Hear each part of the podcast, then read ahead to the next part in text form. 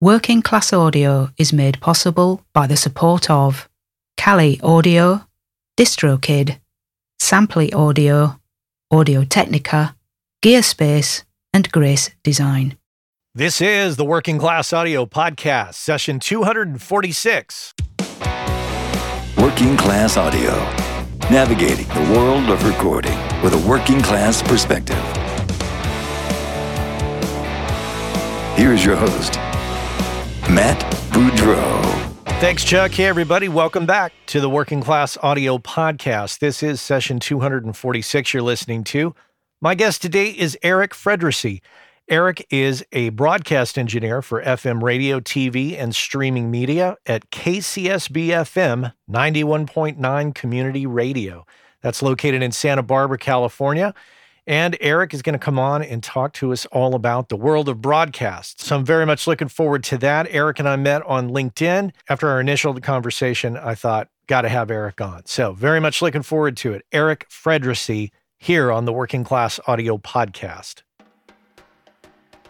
All right, grab your coffee cups. Let's talk about analyzing failure and success. Success and failures come in different uh, amounts in our careers. How you judge success is up to you. Some of us judge it by awards. Some of us judge it by repeat clients. Some of us judge it by a full bank account. Some of us judge it by uh, satisfaction in our work uh, or combinations of all of those things. One thing I want to point out, and I and I think all of you know, my, my older crowd out there, my age and up, knows this. Here's something to think about. We all know that when you have a failure, it's good to take stock of why did a situation fail? Why did a mix fail to a client? Why did they not like the mix? Why did you get yelled at in a particular interaction on a film set from the director? All of these different things from all the different audio disciplines have moments where we fail, and we need to stop and analyze those failures. What what in the interaction failed? Why did you get yelled at? Why did you not get paid? Why did the client not like what you gave them? All of these things. But I'm also here to tell you that in equal measure, you have to analyze the successes too. Uh, when you have a success, that doesn't mean you can just stop all perseverance and, and progress because you had a success. That doesn't mean you've arrived. It's a success. It's a it's a temporary thing. And I think it deserves an equal amount of debriefing, so to speak, after the fact as a failure. You need to sit down with yourself and say, why did this work? What in this interaction worked? Why is this client happy? What did I do? What did they do? What are the key elements of that success that made it happen? I'm having a great week. This past week, uh, I had a I have a client I've just wrapped some mixes up for. He is so happy. And in this case, this guy has been really thrilled with these mixes I've been giving him. It feels good. You know, I think you all know what that feels like when a client's happy. And I'm stepping back from the situation and I'm just, I'm looking at it. I'm like, what what is it about this situation that worked? Why is he happy? What is it that I'm doing here that's making him happy? And just like failures, we have to analyze so we can understand and learn the lessons from that.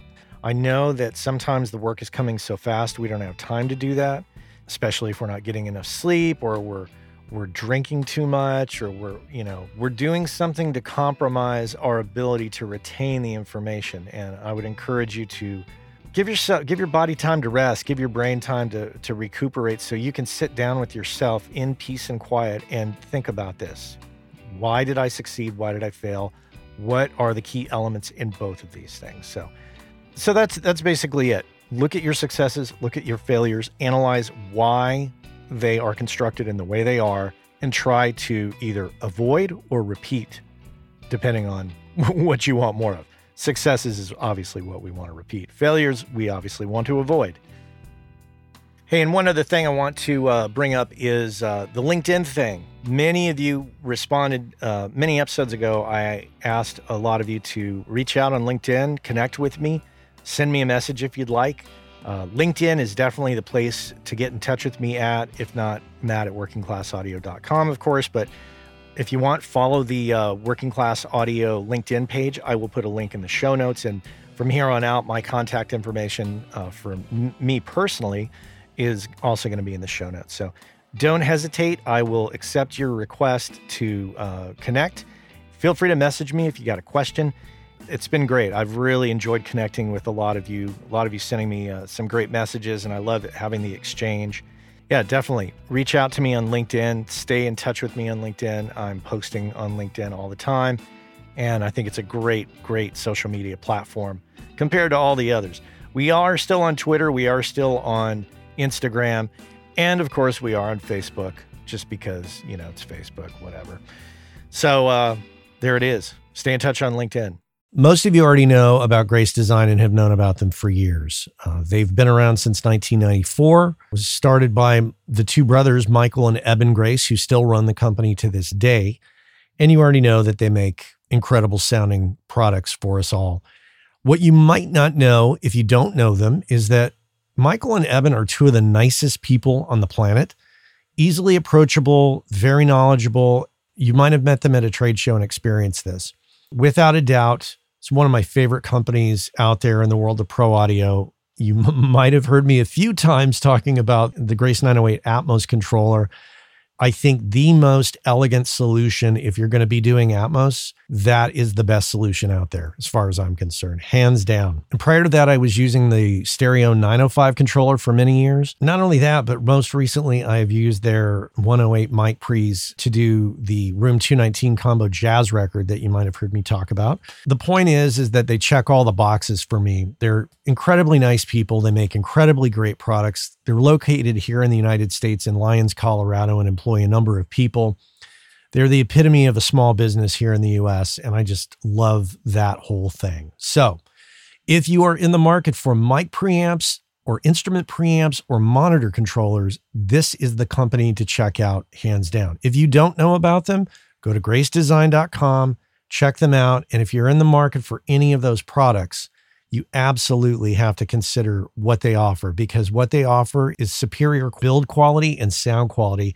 And those of you who bought their products in the nineties that are still using them, you know exactly what I'm talking about. So check them out, grace design dot com. I know the business of audio is a frustrating one sometimes. The audio part's pretty, pretty fun, but it's the business of it and the career part of it that's a little challenging to many of us. I can completely empathize with that. And if you thought to yourself, God, I wish I could talk to somebody about this, you can do that. You can talk with me about it. As a matter of fact, you can book me for a coaching and consulting call over Zoom very simply. Just head on over to working class audio dot com. If you click on the menu button, at the top of the menu, there is a link that says Coaching and Consulting with Matt. Super simple. Click on the link, book me in for an hour on a Zoom call, and we will discuss your particular situation, and I will help you get refocused, re-inspired, and figure out what is the best path forward for you. If your situation requires a little more extensive conversation, we can absolutely book a series of calls. And like I say, get you focused and get you moving forward. I've been there, and when you don't have anybody to talk to about it, it's a little frustrating. So head on over to working class audio dot com, click on the menu button, and book yourself in for a Zoom call with me. And we could sit down and chat, coffees in hand, ready to tackle the business of audio together. That's it. Let's get down to it. Eric Frederick, here on the Working Class Audio Podcast. Hey, Eric, welcome to the podcast. Thanks for being with me today. Yeah, thanks for having me, Matt. I really appreciate this opportunity. So you're coming to us actually from a radio station, ninety-one point nine K C S B, is that correct? Dash F M is the legal call letters. Dash F M, okay, yeah. In, located in Santa Barbara, California. Correct, on the University of California, Santa Barbara campus. Mm. So... Big time or something. Big time or something.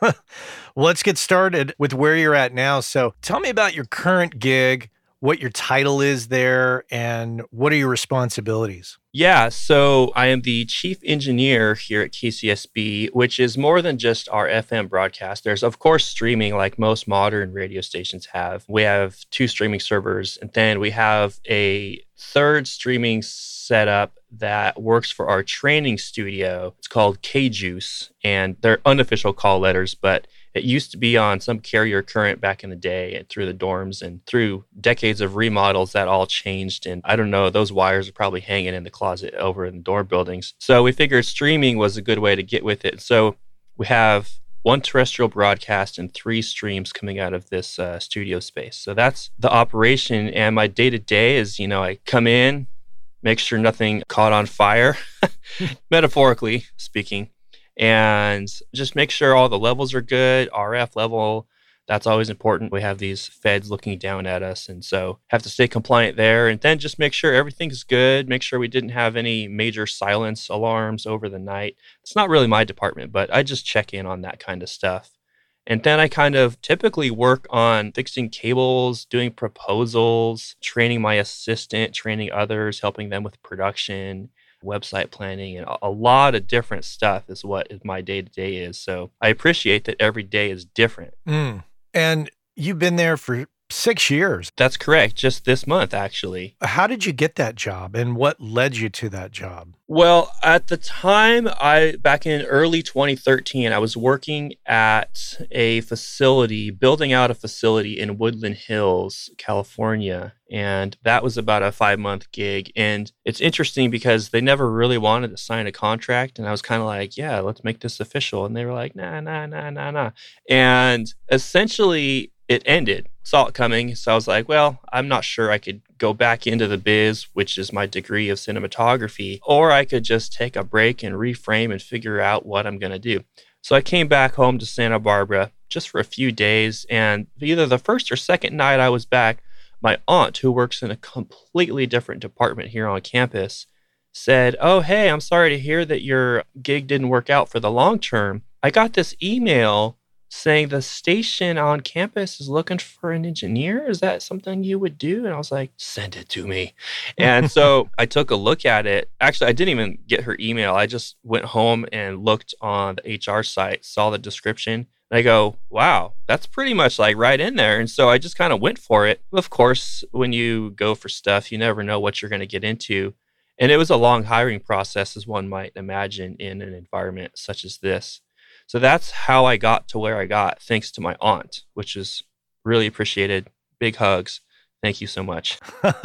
Never underestimate the power of family looking out for you for jobs. I could not agree with that anymore. It's such a great resource. Background-wise, I'm a little confused because if you looked at your LinkedIn page, I'm not seeing a clear thing here where it says you have, now it sounds like I'm interviewing you, doesn't like like a job interview. I'm not seeing here on your resume where you have audio experience. It's formal, but it's not really formal. I had an internship in junior high that was at a radio station across town.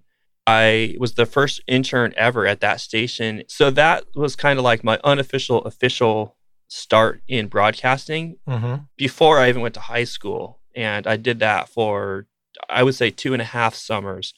And it was interesting, you know, getting up at like six, six thirty in the morning, bike riding across town to that radio station.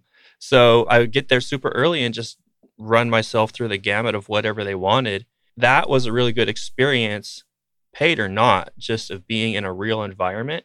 And so I guess that's kind of where it started. And then it kind of got formal when I worked at the Univision affiliate here in town that is now no longer in town. I kind of had two positions there. I started a master control, mm-hmm. became the master control supervisor. They opened a news operation and I said, ooh, me, me, me. And they said, here's a camera.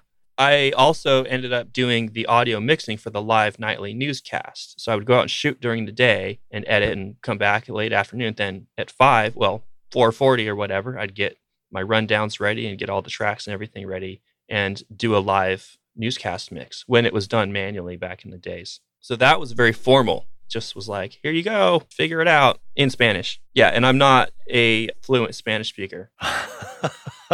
So did that present some challenges? You know, it wasn't too bad. I mean, I grew up in a Spanish, kind of a half Spanish family. Mm-hmm. I was around it enough to be able to take the cues, and the rundown was like my golden ticket for sure. I mean, you just go by the timing, if anything, and you look through your window in front of your console and you just look at the clock just like everyone else is. And so I'm like, all right, three, two, cue that, play it. Boom. Simple as that. So the world of broadcast, that's a whole different animal from other audio disciplines because it's encompassing not just the audio portion, there's so many other moving parts involved and, and a lot of different a lot of different kinds of people involved. Can you talk a little bit about that, about the variety that there is to a broadcast gig? You've got anything from people that are going to want to jump in and do anything and everything, then people that are like, I'm only the T D and I only push the buttons mm. and call the shots. And that's totally fine. And it's I appreciate that diversity because, and I actually like kind of the delegated tasks because I'm the kind of person that would be able to jump in and do whatever if needed. Camera op didn't show up, but somebody else knew how to mix audio, but they didn't know how to do camera op. So I would jump over there. So there's that aspect of just kind of like either knowing your place or just being in your place or working in a different environment where everyone just has to do everything. Quick, super funny short story. I was doing a satellite uplink gig in Phoenix one time, and I show up, had done that with that same crew multiple times before, start plugging in my cables to the sat truck that's upstairs outside in the sun, of course, and plug in my stuff, go back to the truck, verify signals. Great. We're good to go. Pound on my door to the truck. Bang, bang, bang. I'm like, uh-oh, somebody's mad. And this guy's like, are you the one that plugged in those cables? How can you arbitrarily plug things in? And I didn't know who he was. And so the operations producer came up as well and said, hey, guys, I need to introduce the two of you together. And it was a really interesting perspective because this guy thought I was just some young hack guy that was just coming out, just doing whatever arbitrarily. And I hadn't worked with him in a while. He just forgot. And it was one of those things where, okay, I guess technically I was not in my place to do that without talking to them because they had some stuff ready for me to connect that I just didn't know about. But it got really heated and it was like, wow, okay, this is the big leagues. People know their place. They know that you're supposed to know their place and they get upset if you go outside of those boundaries. And so, I mean, that was literally heated, people yelling at each other. Not me, but the other guys. And, you know, it's like, whoa. So that happens often. And sometimes with these live deadlines, you got to just cram and jam, as I say. So that really causes tension. But at the end of the day, you realize it's live, it's over. Everyone take a breath, shake each other's hands and go home, you know, because you got to do it again tomorrow. Same team. And if somebody gets fired, well, it's even more hectic. It's all about the clock. Running with the clock or trying to beat the clock. Kind of like live sound, you're just trying to manage everything so much more than just make it sound good. Well, back in the day with analog, I guess. Nowadays, you have presets, but that's how broadcasting is. It's chill, chill, chill, chill, chill, or I need to get ten files in to play at five. I'm like, dudes. Now. So, yeah, now. And I'm like, oh, man, it's everything is now in broadcasting. So when I can have these opportunities to sit back and chat with people, such as we're doing here, it's really nice because later today, I've got to go to the transmitter site. So I won't be around. So who knows what's going to happen? Pretty varied. You got to have the right personality for that kind of a gig. And you got to be willing to take some heat, obviously, because people are going to yell. Yes, people are going to and do yell. And it's really a matter of just taking a breath. Okay. I mean, you can stare them in the face or you can look away, stare out the window, look at the wall, whatever it takes. Just close your eyes. They're going to be there when you open your eyes or look back anyways. You know, you just got to deal with it. And that's just part of being a professional is honestly just accepting either your mistakes, somebody else's, but still having to deal with it as a team. And I mean, that's the worst thing is having to fix somebody else's mistakes when there's not time to fix any mistakes, let alone yours or or whatever. But it's all the team environment usually. There's not one person that does any single broadcast. It just doesn't happen that way. When you are being yelled at, what do you think is the best solution to dealing with it, whether it's your fault or not that you're being yelled at over? What kind of demeanor do you carry? If I were to start yelling at you, you know, in a broadcast situation, what do you do? I try to understand what is wrong, whether It, like, if I don't know it, like, if it's something I clearly effed up on, I'm going to know that. And I go, okay, how do I apologize and how do I make it good? But if I don't know that, I'm going, okay, what are they? Because when people yell, it's like, doesn't all come out succinctly or illogically sometimes. And so you're just kind of like, okay. And, you know, you can shut your eyes, but still be getting yelled at and go, okay, this, that, whatever. And okay, let's address this one thing at a time. You're upset because, and I mean, in a way, it's kind of like a psychology thing. You don't play counselor, but you're kind of in a session with this person in any position, whether it's a student or my supervisor or a volunteer. In this environment, you have to play your cool because of the type of environment. And so it's really just trying to break down what's going on and take it one item at a time and think literally about the action items and how you can address those. That's how I do it, at least. Hey, our friends over at DistroKid have created the DistroKid app for Android, which allows you to do some key things such as check your stats from Apple and Spotify, edit release metadata, upload new releases, and a host of other features. And remember, W C A listeners get thirty percent off your first year at DistroKid. And if you just head on over to workingclassaudio.com slash WCA30, you can follow the link, get your thirty percent off, and be off to the races. So check our friends out at DistroKid and make sure and get your thirty percent off by going to workingclassaudio.com slash WCA30. It is interesting how when people lose their shit and they just yell at you or get really kind of intense with you, how you deal with it, that's one issue. And then just like, to me, people yelling at people, I find that very unprofessional and I hate it. And and it's difficult for me to separate myself emotionally from that. Because when I see somebody do that, I'm like, I'm going to remember that. I'm going to remember that yeah. This person behaves that way. But I guess if you know you want to keep the gig, you cannot let emotions get in the way. You have to just kind of stay on the path. I couldn't agree more with that, honestly. Whether it's somebody you've worked with before or never, if they're yelling at you, there's a reason they're upset, but you know it's not your reason. And it's like the high road versus the low road kind of concept. If you're going to be that professional that you strive to be, I mean, you got to that point with that person for some reason, you got to maintain that. And you might want to be so upset and yell back or walk off or whatever, but you can't because your career and your livelihood can depend on it. And it's more than just, well, I guess I won't get those hours, or if it's a day rate, I won't get that day. No, it's way more than that. People yeah. know if you if you walked, oh man, they're going to be more upset than if you yelled at someone because now they're down a man or a person, I should say. That's really something to keep in mind. I used to work for my dad for a little bit, and I did walk off the job, and I never worked for him again for various reasons. But working for family is hard. But everyone else, all these different subcontractors knew. And they were like, that crew's got a problem. And, you know, that that's a big career thing for everybody involved with those with that crew, you know. So it's something worth being aware of in the long term. I was in a situation where I was working at a jingle house. I was a paid intern a gazillion years ago. And there was a, in an effort to avoid names, I'll just say there was a legendary recording engineer who worked on the session. And there was one of the guys who was directing the session yelled at this engineer in front of everybody. And that engineer took one look at that guy who yelled at him and said, "Can I have a word with you outside?" And all of us were like, oh, shit. Mm. Like this guy, this guy screwed up yelling at this legendary dude. They came back and they never had that kind of interaction again. It was fascinating to observe as a young man, these two older gentlemen and the diplomacy or lack of diplomacy that are, that was happening.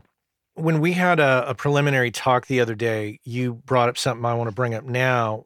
You know, we were talking about LinkedIn and resumes and stuff. We were talking about how you present yourself, how you, if you're going out there in the world to get yourself a gig, especially in a technical field, audio, video, whatever, how you present yourself, how you present your resume. You brought that up as, as a key point. So I wanted to talk to you a little more about that. You want to expand on, on that initial discussion we had? Sure. I realized, man, I can wear all these different hats. Do I want to wear them at the same time? And what hat do I want to wear in front of certain people? And what hat do I want to wear at this time period? If you want to get out of construction, you don't put that on your resume or your profile. If you want to become, let's say, a cam op, you start putting that kind of stuff on there. And relative positions like first A C and second A C and whatever. that's the kind of stuff. You have to tailor it because, you know, in the biz, people know who, what kinds of positions and who does what. And if they see all these other random mishmash of things, they're going to go, well, what? This person is just all over the place. How do I know that they know what they're doing? Did, can they focus? And so that's kind of just it, is focusing the presentation so that your readers or viewers or interviewers can understand, this is who I want to hire potentially. So that's kind of where it comes from with me, is presenting yourself in a hireable manner. You're, you're, you know, you're asking me like, well, you got a lot of different things, but to me, it all relates to broadcast in some way. Right. So I'm a broadcast engineer, and that's why you'll see at the top my profile says for radio, T V, and streaming media. So it's all a presentation. Now, this is where the, the lines of being an audio professional independently or freelance versus in your world where you've been hired in a proper job environment as a broadcast engineer.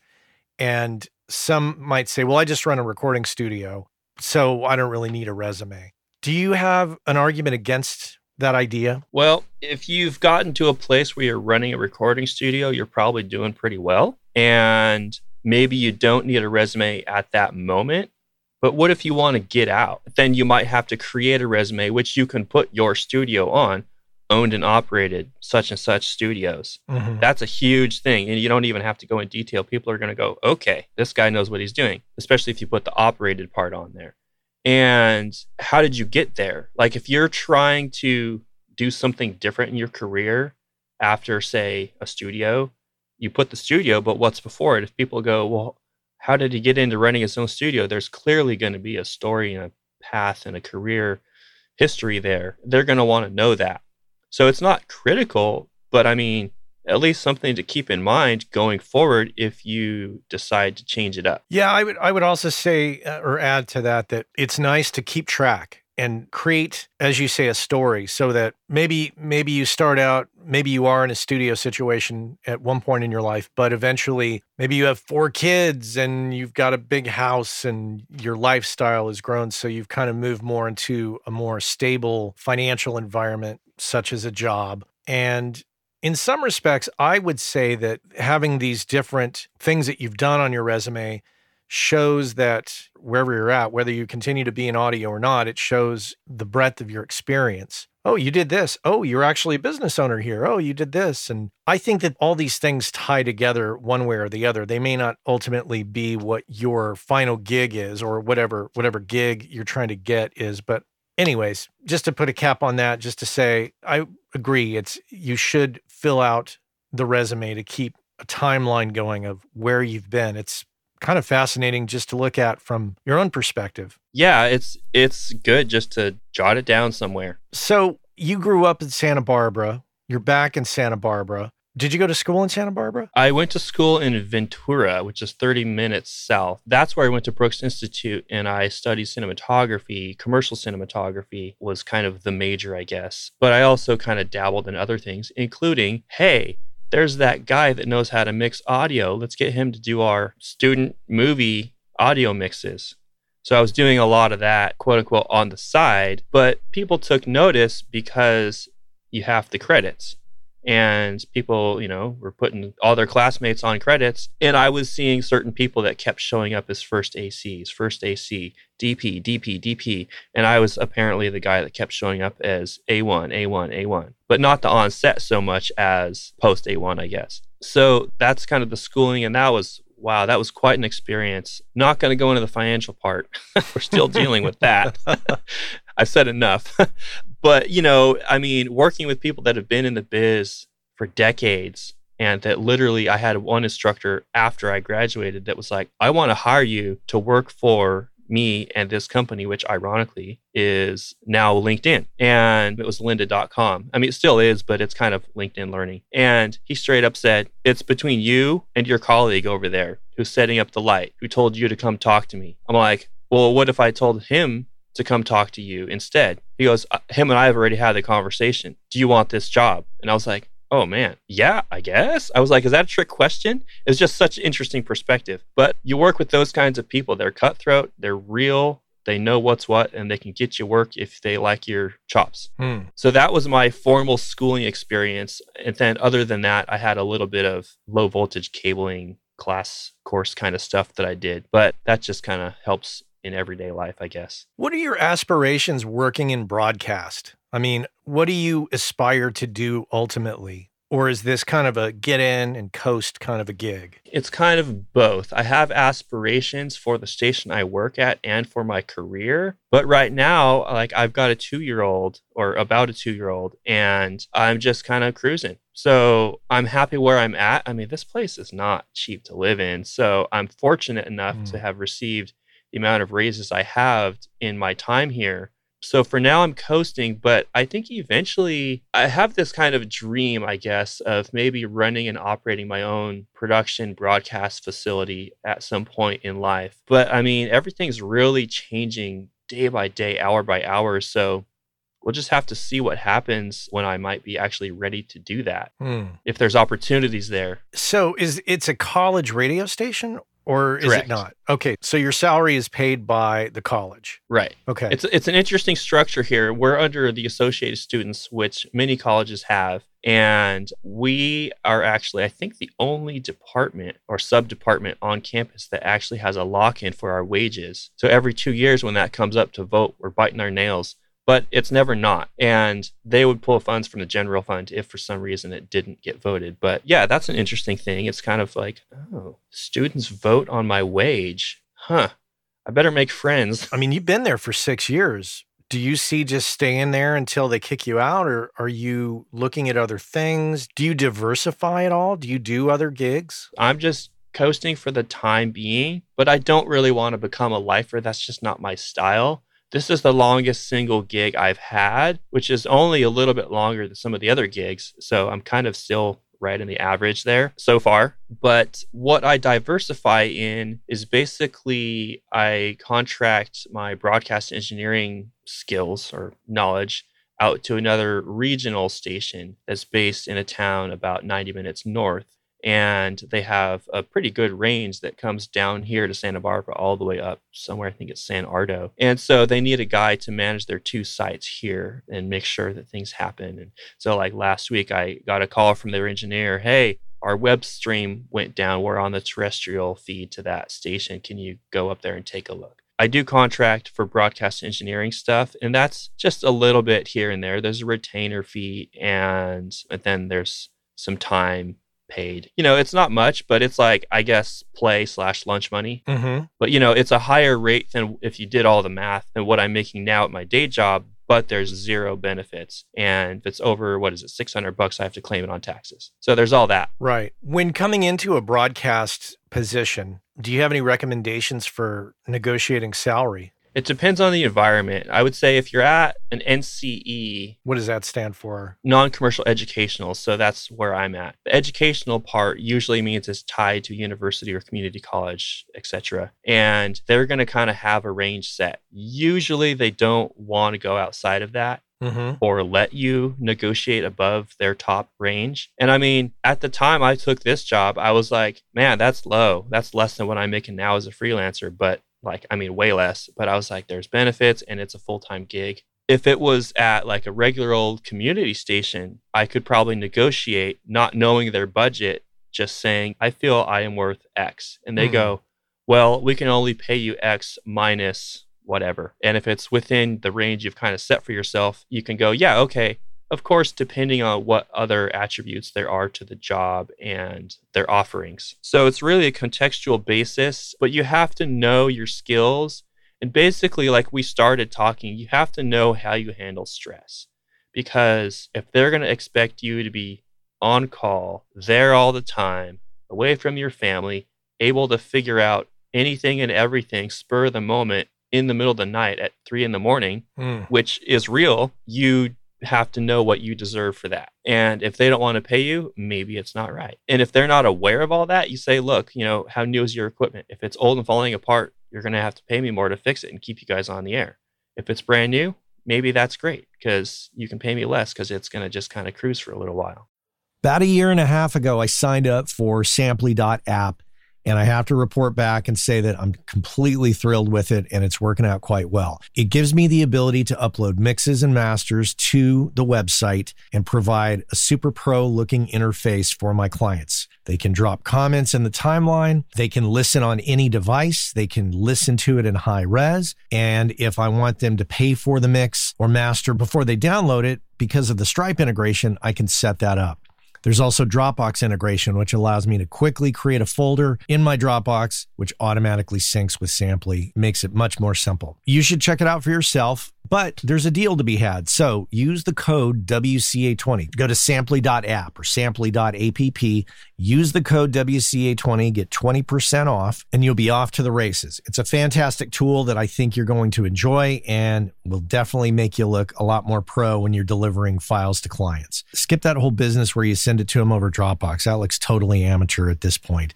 Use samply dot app and use that code W C A twenty, and I think you're going to be really thrilled. samply dot app. Check it out.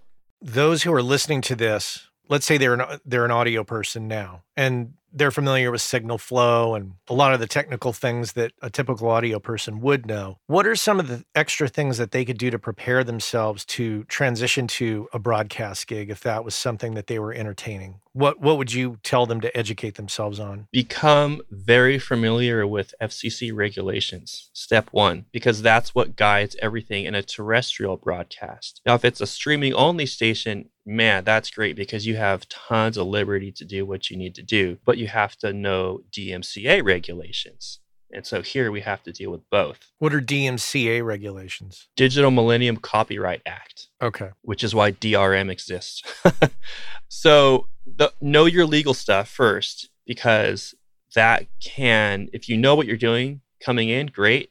Otherwise, you will learn and you will have to learn very quickly. And that can make or break you in certain situations. As far as the D M C A goes, you know, you have to know like how many of the same artist and how many of the same album you can play in a certain time period, et cetera, et cetera. And I'm not even in the programming department, but as the chief operator, which is also different from the chief engineer, you got to know that because you can get dinged for it. So there's those aspects. And then make sure you know how to read a block diagram that you've never seen before. I mean, they're supposed to be standards and block diagrams are supposed to be straightforward enough, but you got to know what's what. And you got to understand how those lines and signals run. And if there's multiple wires, what is it? What's the type? What's the medium? And understand how the mediums interact, whether it's, you know, I P, A E S sixty-seven, which is kind of an I P thing, or A E S three versus two, and are certain piece of equipment backwards compatible, and et cetera, et cetera,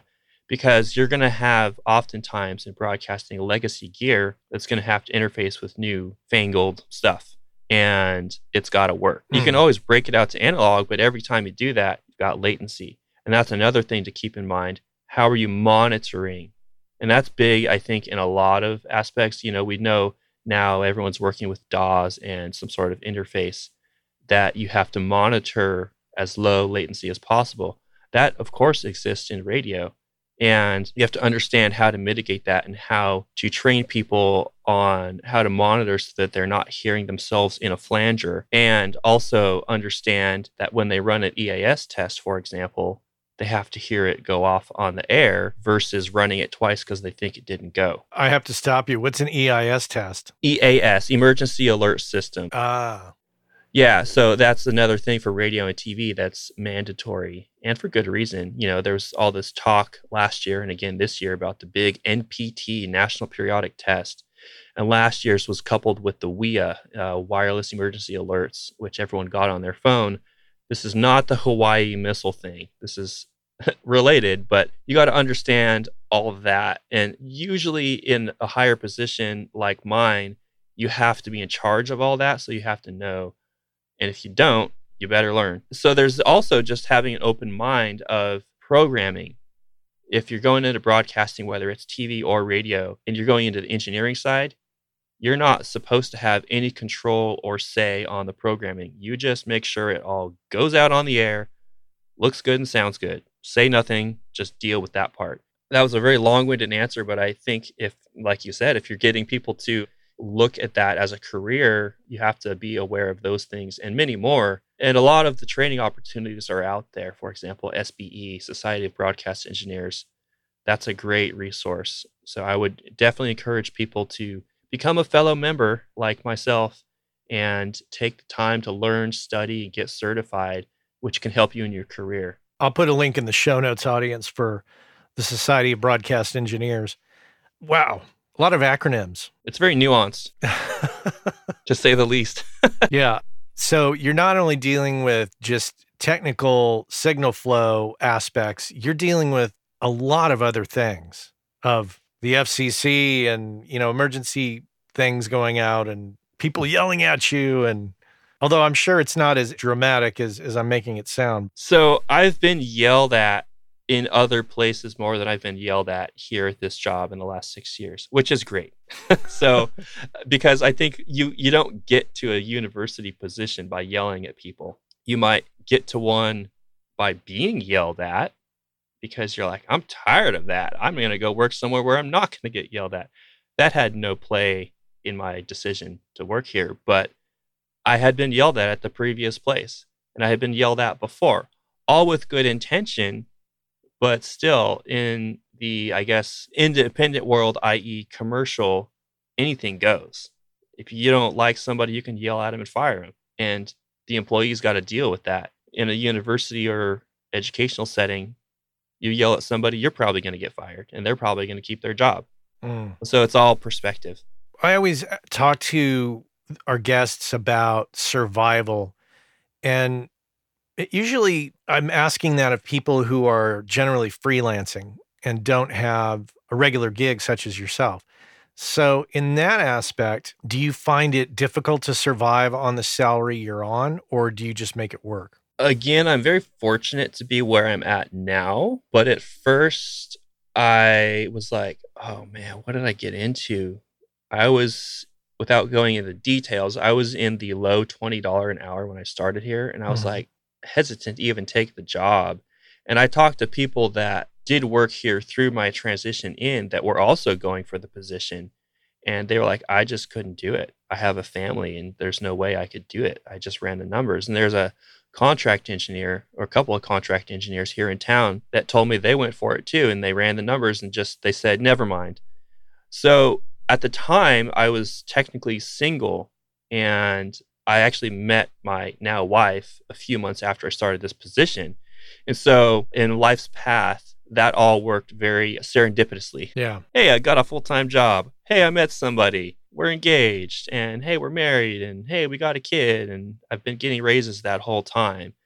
Now in the past, so for example, my last gig before this one, doing the freelance work, I was in the mid thirty an hour range at the minimum, but that was freelance, you know, and so that just is what it is.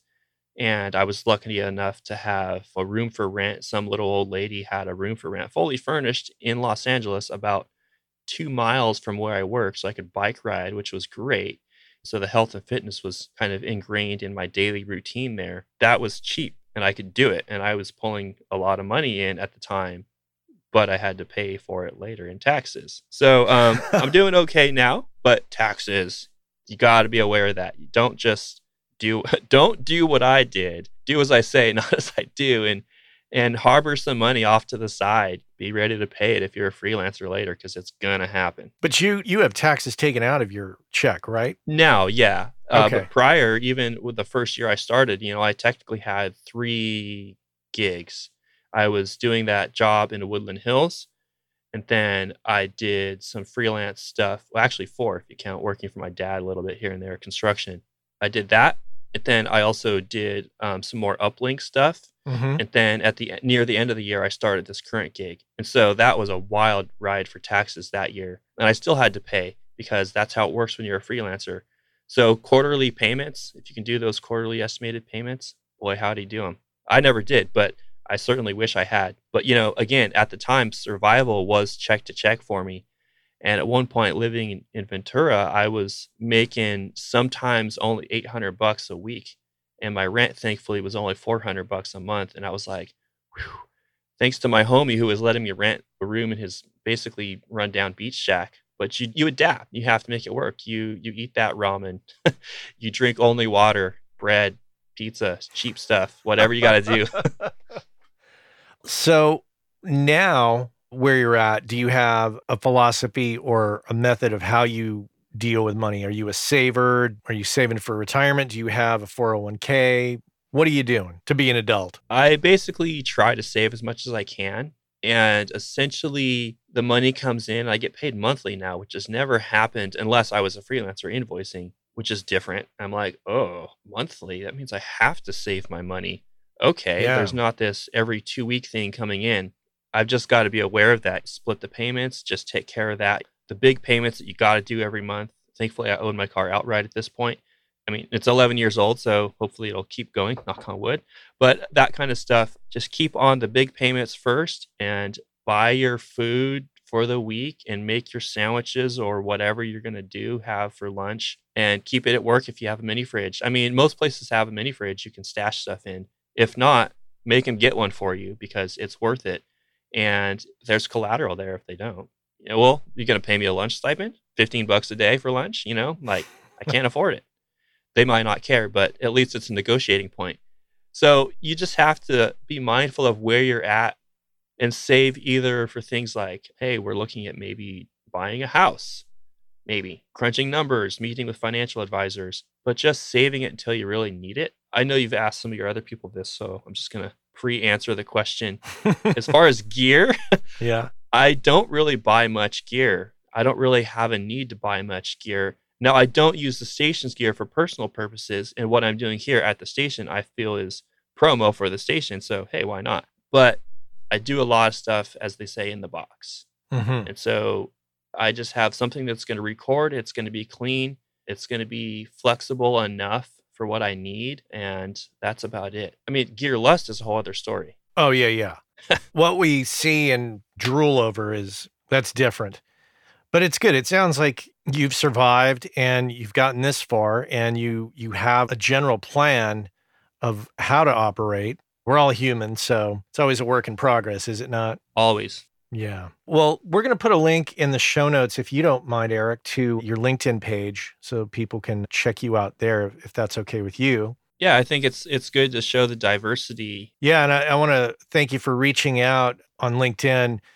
Once again, man, I'm not getting paid to do this, but LinkedIn has been fantastic since I've really gravitated towards it. I've had so many conversations, including our conversations, which led to this interview, and people keep reaching out. So my contact information, as per usual, will be in the show notes, as will Eric's. So be sure and reach out to either of us if you are interested in any kind of broadcast kind of concepts. I'm sure if you send a message Eric's way, he could probably make time to to answer. I'm speaking for you, Eric. Sorry.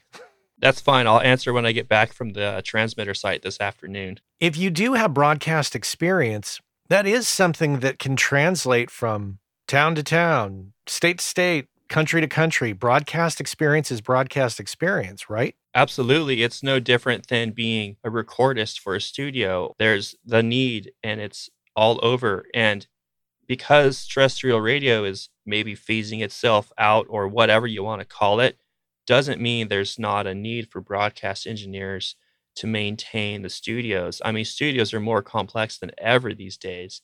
And if you don't know the signal flow in and out and backwards and forwards in all directions, then you better hire a broadcast engineer that does. So it's very translatable. Yeah. It's like essentially being a, a doctor. You could go to most places and probably find your spot to be a doctor or a veterinarian. Every town has a local newscast and radio stations, and there are job possibilities. Yeah, totally. I mean, if you want to be in it, you just have to look for it. That's fantastic. It's great to talk to you about it and know that these possibilities exist. So thanks again, Eric. Great to talk to you, and you take care. Yeah, thanks for having me, Matt. Appreciate it. Okay, bye-bye. Eric Frederick here on the Working Class Audio Podcast. Thanks so much for being here with me today. Our friends over at Kali Audio have just introduced the brand new L P U N F system, which is meant to give you everything you need from a studio monitor in a package that you can basically set up anywhere. And the system is specifically designed for your desk. So no matter how else you're using your desk, reflections from the drivers to the desk to your ears are accounted for. giving you a perfectly clear picture of your mix that you can rely on to translate well. Whether you're putting them on stands behind your desk, on a desk away from walls, on a desk against a wall, on a desk on speaker stands away from the walls, there's a number of configurations, and they have settings on the back to accommodate all of that and more. And if price is a concern, never fear. They're priced at two ninety-nine dollars. That's right, pretty affordable. Head on over to Kali Audio dot com and check out the new L P U N F. Want to make sure and thank everybody that helped out with the show. That's Anne-Marie Plow on the editing, Cliff Truesdell on the Working Class Audio theme music, and the magic voice of Mister Chuck Smith there at the beginning. We'll see you next week. Until then, take care. Hey, I know many of you are aware of this, but for those of you that aren't aware, Working Class Audio sponsors the forum over at gearspace dot com called Audio Life. And quite simply put, it's a place where audio professionals can go to talk with other audio professionals about things other than audio gear, including life hacks, work-life balance, health and hearing loss. You know, if you want to talk with other audio professionals who can identify with what your lifestyle is like and how it relates to things going on in the world outside of audio, this is a great place to go and check out. So head on over to gearspace dot com, check out Audio Life.